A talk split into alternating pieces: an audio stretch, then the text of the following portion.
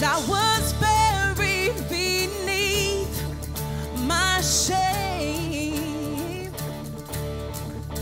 And who could carry that kind of weight?